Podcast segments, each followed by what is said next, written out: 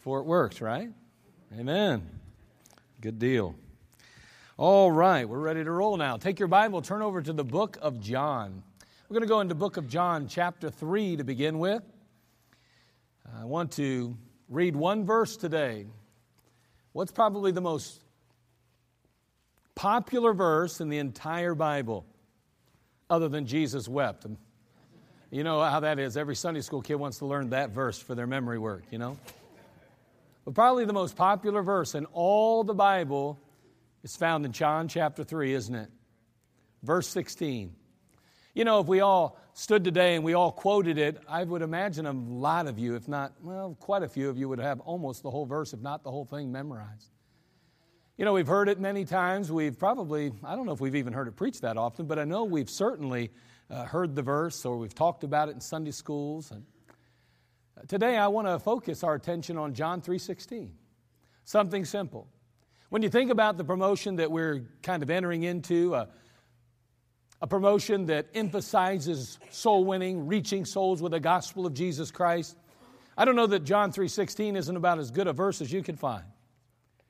So I want to take just a few moments and talk about John 3:16 today. And so let's go ahead and have a word of prayer and then we'll take a few moments and do so. Father, we thank you for this time together. It has been a blessing. The music's been an encouragement. I just love listening to the choir. Lord, uh, I just pray that you would just bless and work and move and each life represented.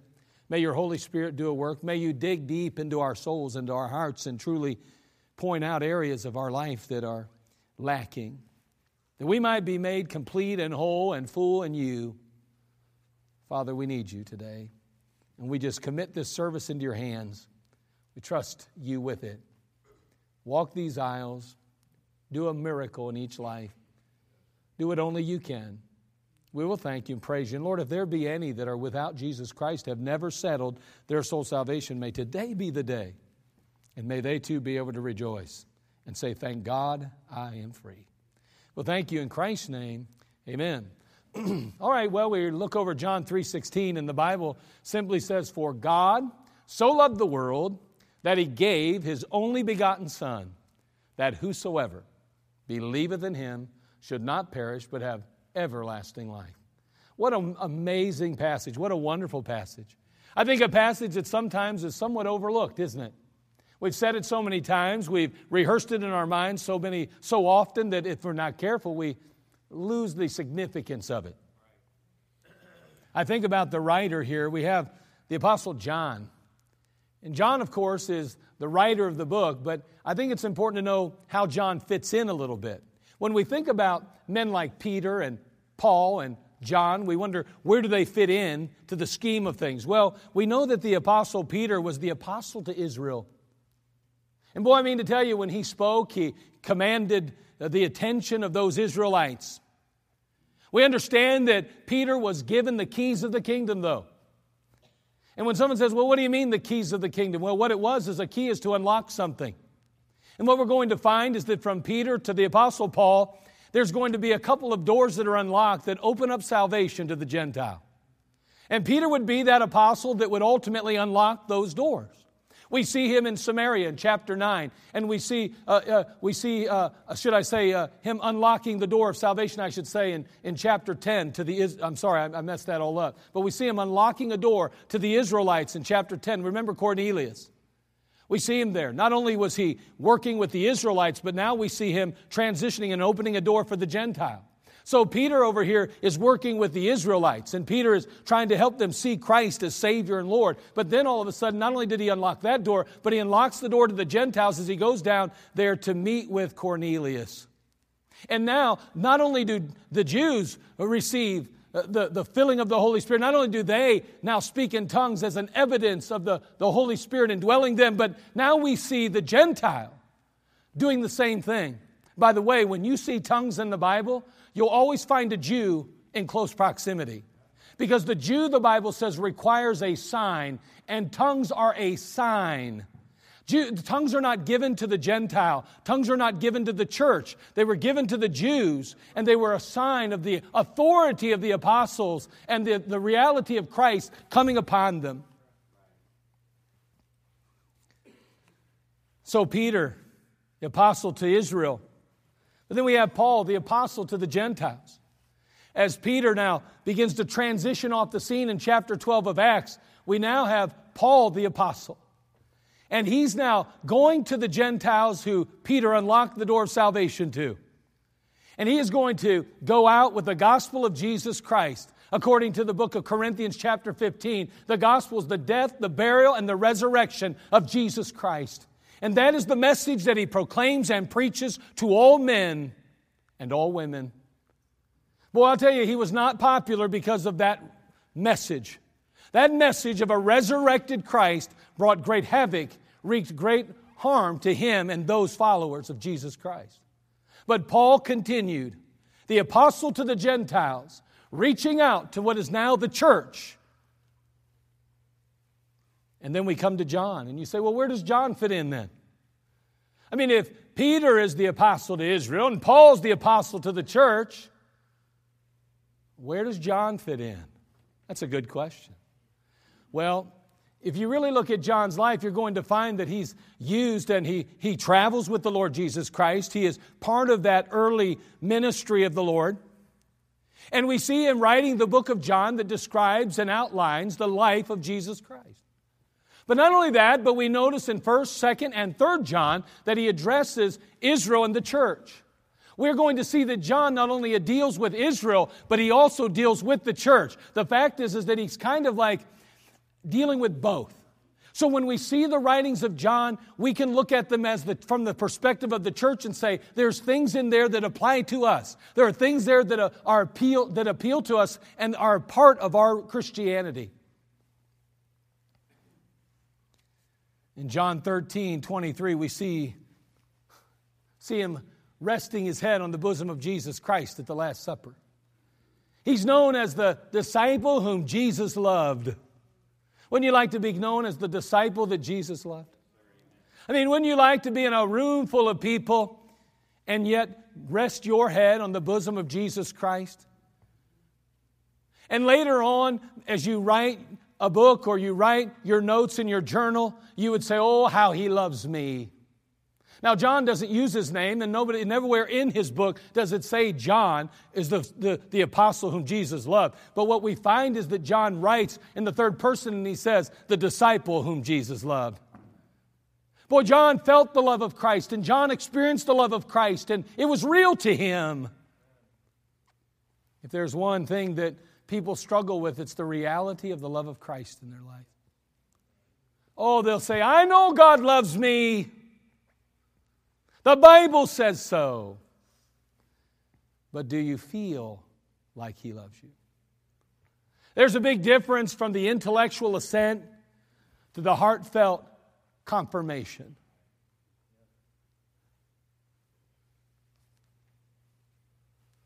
John is an apostle to both, basically. He ministers to both the Jew and the Gentile. And today we read in the book of John, chapter 3, verse 16, a passage that truly does apply to us and does truly land us where we need to be when he says, For God so loved the world that he gave his only begotten Son, that whosoever believeth in him should not perish but have everlasting life. I noticed a couple things in the passage. First, I note the reality. The reality. The Bible says, For God so loved the world. That is reality. That is truth.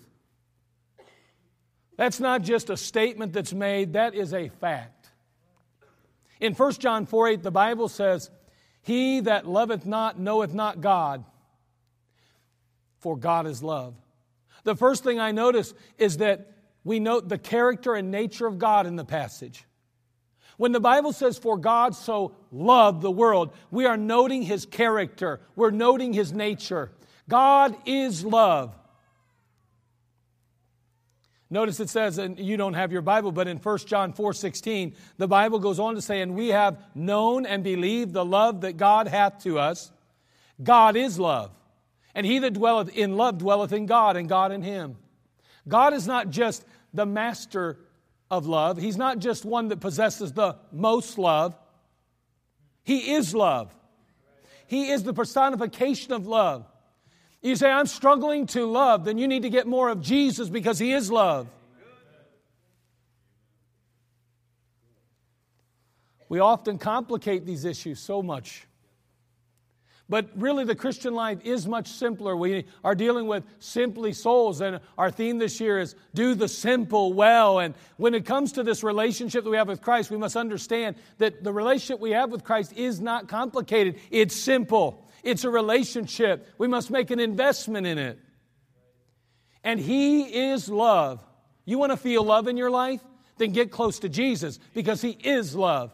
It's not just that he'll show you love. It's not just that he demonstrated love. It's not that he extended love only. He himself is love. So I want to possess as much of him as I can.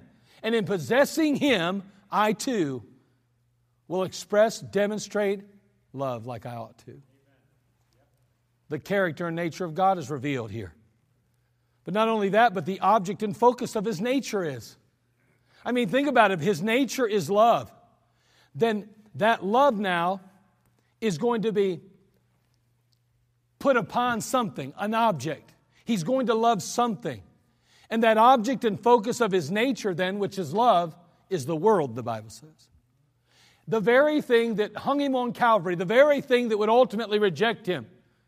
That's what he loves. God loves us. God loves you, and he loves me, and he loves the world. You say, Well, I know he loves me. I try to serve him. I know he loves my family because they try to serve him. No, he loves everyone in the world. By the way, what you create, you love. What you create, you love. And you know what? The Bible tells us in Genesis 1 1, in the beginning, God created the heaven and earth. How could he not love it? But not only that, but he created mankind too course, He loves it. He loves us, each and every one. We see the character and nature of God in the passage. For God so loved the world. We note the object and focus of His nature, the world. But then also, we note the unbelievable in this passage to me. The fact that He does love us. The Bible says in Psalm chapter 8, verse 4, What is man that thou art mindful of him, and the Son of Man that thou visitest him? What is man that thou art mindful of him? I want you to think about the worst thing you've ever done against God. Don't dwell too deeply on it, but think about what you've done. Think about how you potentially have hurt and harmed the Lord Jesus Christ or the God of heaven that created you. Think about how you deviated and how far you went away from Him to think that He would still love. Think about some of the words you may have said to others or some of the things you may have done. But I want you to know today that God is love, and because He is love, He loves you. And the fact is, it's an unbelievable reality that He does love us. What is man that thou art mindful of him? After everything that we do, after everything that we say, after everything that we are, He still loves us. That's unbelievable. The reality. Not only that, I want you to note the response. The reality is, for God so loved the world. But note the response that he gave his only begotten Son. In the passage, we note a gift. Again, he's giving something. He's giving someone. And in Romans 6:23 the Bible says for the wages of sin is death but the gift of God is eternal life through Jesus Christ our Lord. God who loves us now gives us, as a result of his love, he gives to us his only begotten Son, the Lord Jesus Christ. And we know that Jesus was Emmanuel, God with us. That gets a little confusing, doesn't it? But the truth is, is that God was with us in the person of Jesus Christ. A visible representation of the very God that created the universe, because Jesus and God are one, along with the Holy Spirit. The triune Godhead, Father, Son, and Holy Ghost, one. These three are one, it says in 1 John 5 7. And we see the response of God and His great love is to send a gift, His only begotten Son.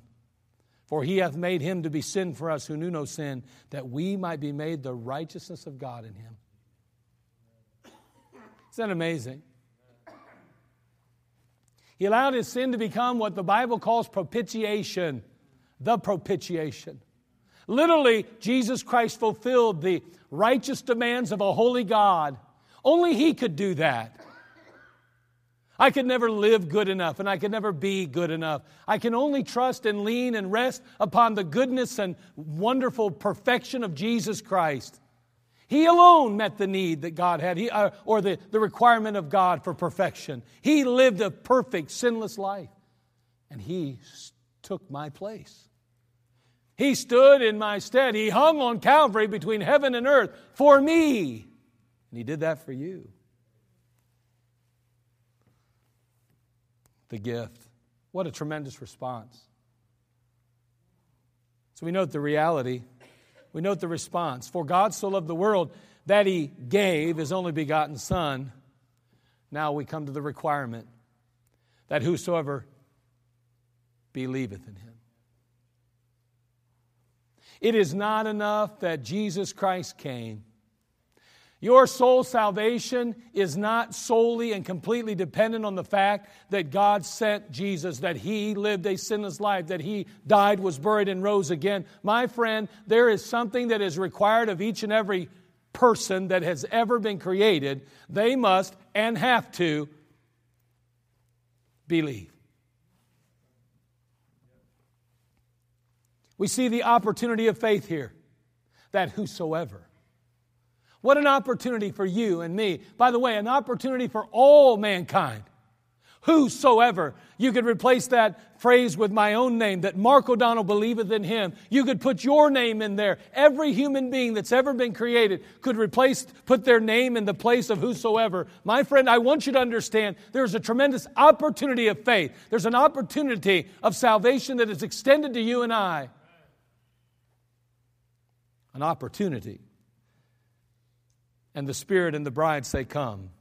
Let him that heareth say, Come. And let him that is athirst come. And whosoever will, let him take the water of life freely. Amen. Revelation 22 17. We see the opportunity of faith. We note the necessity of faith. Well, there's an opportunity for us to embrace faith and to hold faith and to experience faith. But there's a necessity of faith. John 3 3 and 3 7. Turn there if you would, please. The Lord Jesus is dealing with a man by the name of Nicodemus, a very learned man in the things of the Bible. And notice how he addresses him and how he deals with him in these just two simple verses. He's speaking now of what we would ultimately and will understand to be the new birth. And he says in John chapter 3, verse 3 Jesus answered and said unto him, Verily, verily, I say unto thee, except a man be born again, he cannot see the kingdom of God. I want you to know there's a necessity of faith here without that new birth, without that spiritual birth from above, we've all been born physically. We've all been born into a human, from a human object or instrument into this life. And we've been born physically, but you must be born spiritually. There must be the new birth, and that's a transaction and a, a, a, a, something that takes place by the power and the person of the Holy Spirit. You're born into the family of God, you're placed into the body of Christ, a spiritual birth. Nicodemus struggles and says, Well, how can I be born again? Uh, do I have to enter into my mother's womb again and be born? And the Lord says, No, you're misunderstanding. It's spiritual, not physical. Even as you are physically born, you must be spiritually born. We often say, one birth, two deaths. Two births, one death. You say, what do you mean? One birth, physical birth, you will die physically, but then you will also die spiritually, being cast into the lake of fire, according to Revelation 20, verse 15. But if you are born twice, you'll only die once. If you are born in the flesh, but then you're also born in the spirit, you receive and accept Christ, you make full, uh, uh, you, you, you make good on God's promises by receiving and accepting His Son then you'll have been born the second time spiritually, physical birth, spiritual birth. And guess what? The Bible says you'll never go through the second death. You'll be alive with Christ. See, one birth, two deaths. Two births, one death. But this is a requirement. We see the opportunity of faith, the necessity of faith. He goes on to say, Marvel not that I say unto thee, ye must be born again. You have to be born of the Spirit, not just the flesh. There's a necessity of this. You will never make it into the kingdom of God. You will never find yourself in the presence of Christ in the end. You'll never be in a place called heaven. Instead, you'll be in a place called hell if you fail to exercise faith in the Lord Jesus Christ. Right. Because, see, that brings us to the next one the object of faith. In Acts chapter 4, verse 12, the Bible says, Neither is there salvation any other, for there's none other name under heaven given among men whereby we must be saved.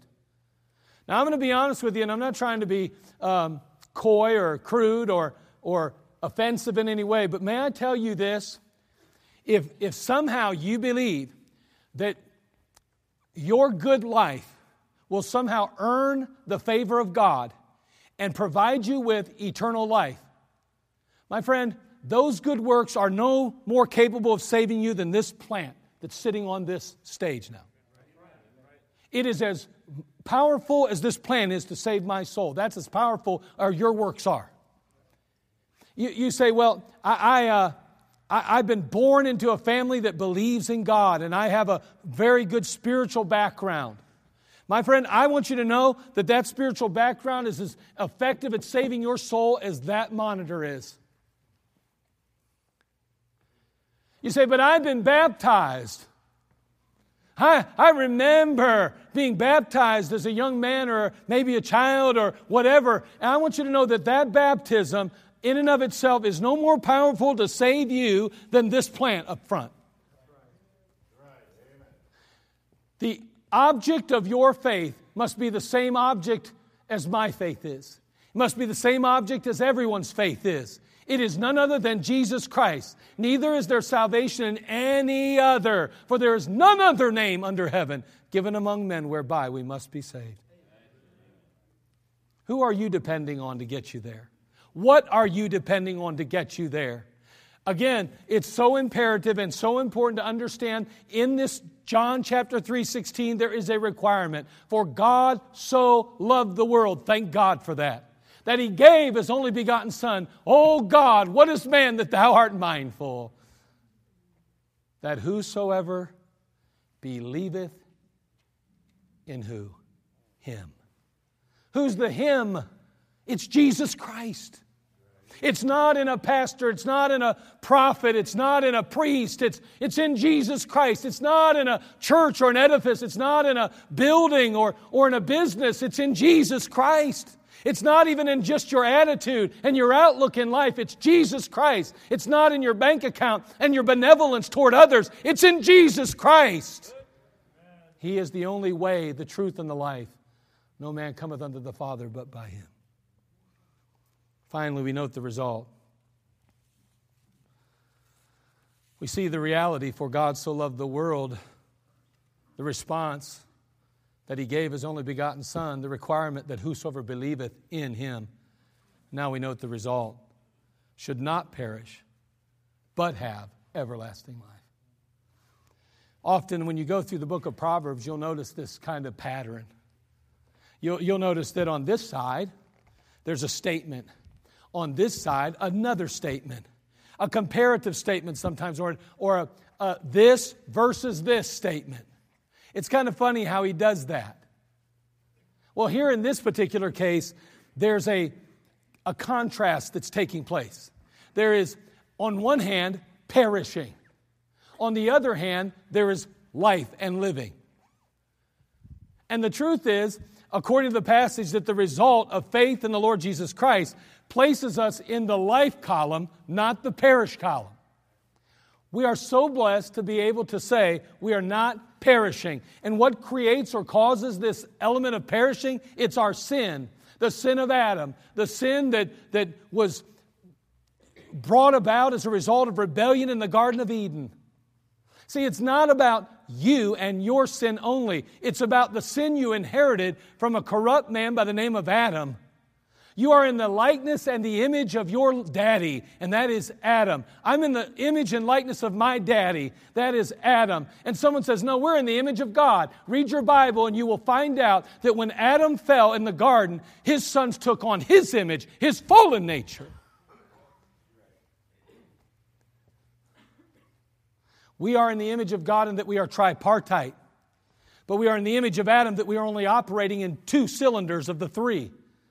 Our spirit is dead unto God. And according to Ephesians chapter 2, the Bible tells us that. We are dead in our trespasses and sins. We're not alive unto God. We are dead unto God until we are born again.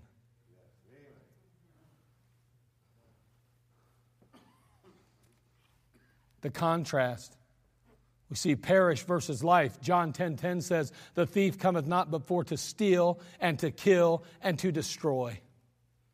I am come that they might have life, that they might have it more abundantly." Life is not found in your job. To be frank with you, it's not found in your family.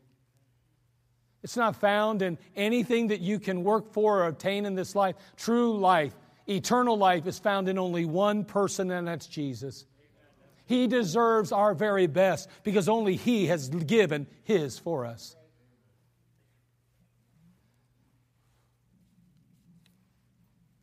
We see the contrast, but note the condemnation. As we read in John chapter 3, turn there, would you please, in verse 16. We're going to read past it.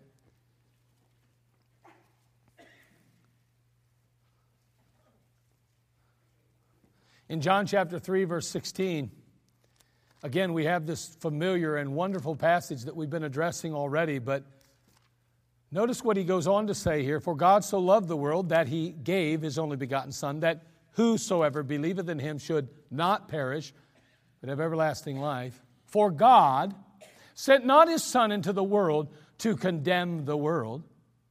Aren't you glad about that? You know, I do believe that it's important that we don't go about trying to condemn the world either.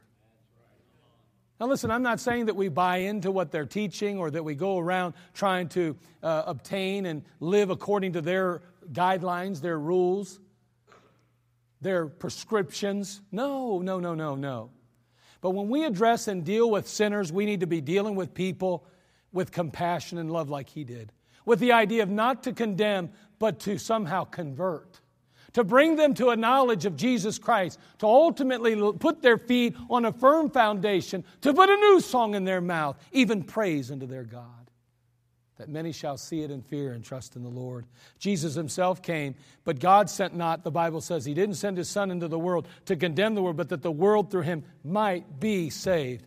When Jesus returns, it will be for condemnation. When Jesus returns, it will be to put right all the wrongs. But He came the first time totally and completely misunderstood by the apostles to not establish the kingdom, but to establish the cross and that way of salvation that would liberate every lost soul. For God sent not his Son into the world to condemn the world, but that the world through him might be saved. Hold on, though. He that believeth on him is not condemned. I'll tell you what, when you put your personal faith and trust in Jesus, you're no longer condemned. By the way, you say condemned? Yes. Have you ever read the Ten Commandments? How do you fare? How do you do against those? And we're talking about a, a not just simply what you did, what you thought. Because God's looking far beyond the exterior, He's looking to the interior. How do we measure up to God's perfect standard or His law, if you will? Let me tell you something. You and I both know and are probably very aware as we look in the mirror that we do not measure up to those Ten Commandments like we ought to.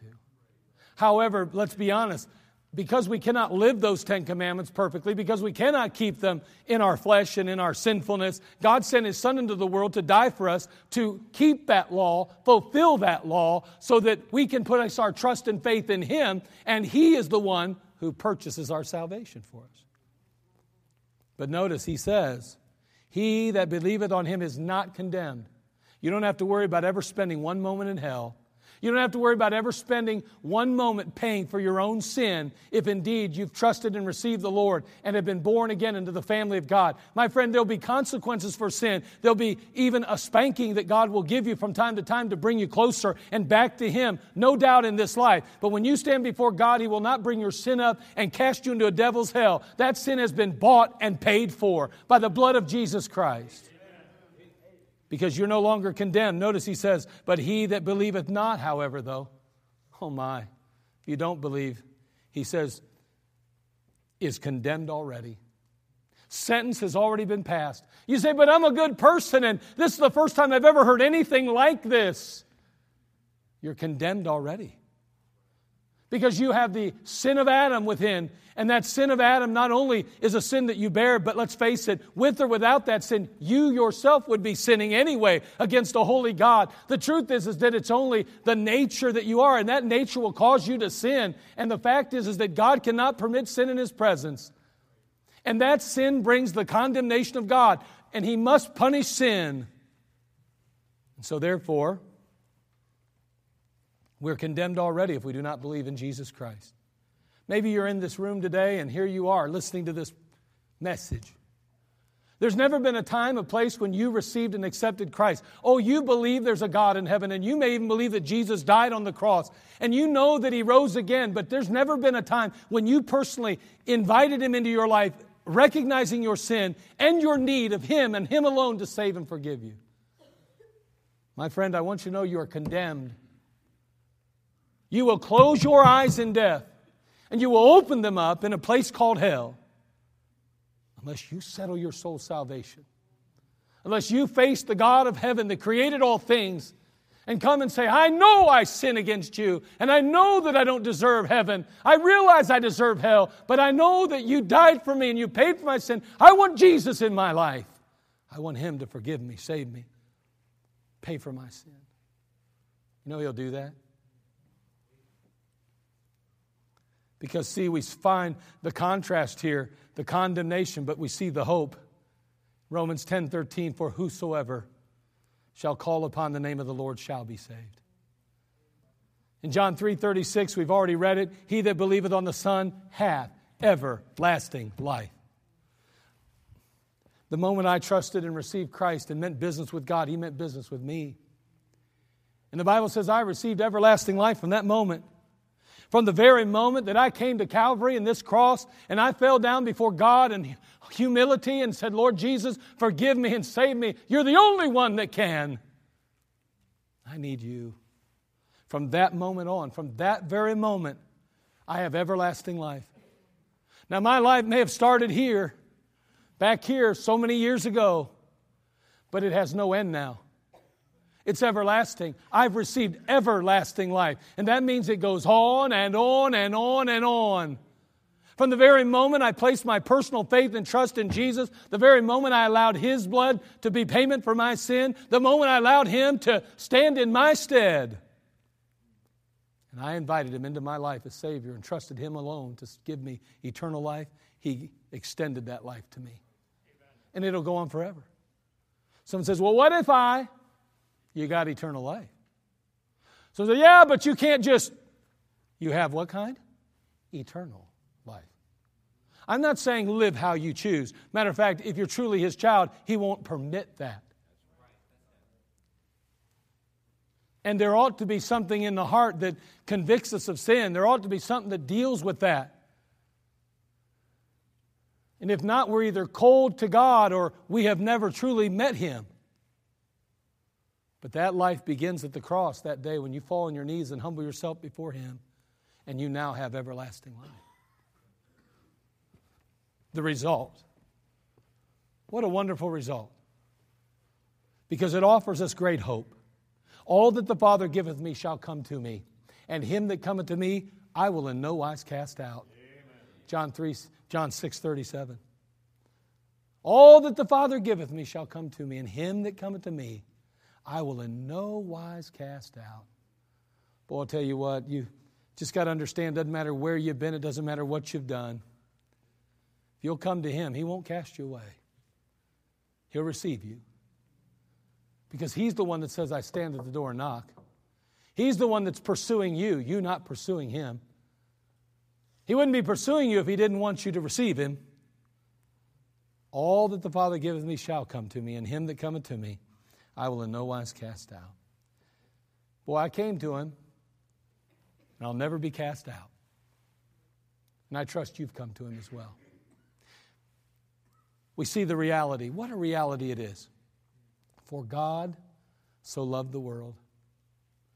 We note the response that he gave his only begotten Son. What a wonderful gift and what a wonderful privilege it is to have Christ extended to each of us. But we note there's a requirement. Before we can receive the Lord, we must believe. For he says that whosoever believeth in him, not believeth in an institution, a person, or anything other than him, he is the only way, the truth, and the life. And we come to the place where ultimately the result, man, it's a great result. That we should not perish but have everlasting life. I wonder, do you know that life today? Have you been saved? Do you know for sure heaven's your home? What have you done with John 3:16 in your own life? It's not enough to know the verse. It's not enough to recognize it in a football game and say, "Wow, I know that verse." No, it has to have been applied to your life. See, because if we have failed to receive and accept Christ by faith, believing on Him, then we're condemned already because we were born in condemnation. We will live it and we will die in it. But He will wash away our sin and we'll no longer be under condemnation. We'll be free indeed. You'd like to be free of your sin today? Won't you trust and receive Christ? Maybe you're a child of God already. I wonder, is sin ruling your life? Or is Jesus ruling your life? I mean, we have this wonderful promise in John 3:16, and we focus on the lost person, the sinner that's without Jesus. But the truth, what about us who have named the name of Christ already? How often do we forget everything he's done and go about doing things our way instead of giving him preeminence in our life as he deserves? God help us as believers to, to confess our sins, and He will be faithful and just to forgive us our sins and to cleanse us from all unrighteousness. That's not dealing with the relationship as much as that's dealing with our fellowship. You're His child the moment you trust Him and receive Him, and He'll no wise cast you out. But your fellowship is affected by your obedience or disobedience. May God help us as believers to remember John 3:16 and take it to heart and love him like he loves us. If you love me, keep my commandments. May God help us to walk in his statutes, to obey the Lord. In the book of Psalms, I close with this verse, but it simply says, let the words of my mouth and the meditation of my heart be acceptable in thy sight, O Lord, my strength and my redeemer. How you doing, believer? May God help us to settle some things today before they settle us. Father, we need you.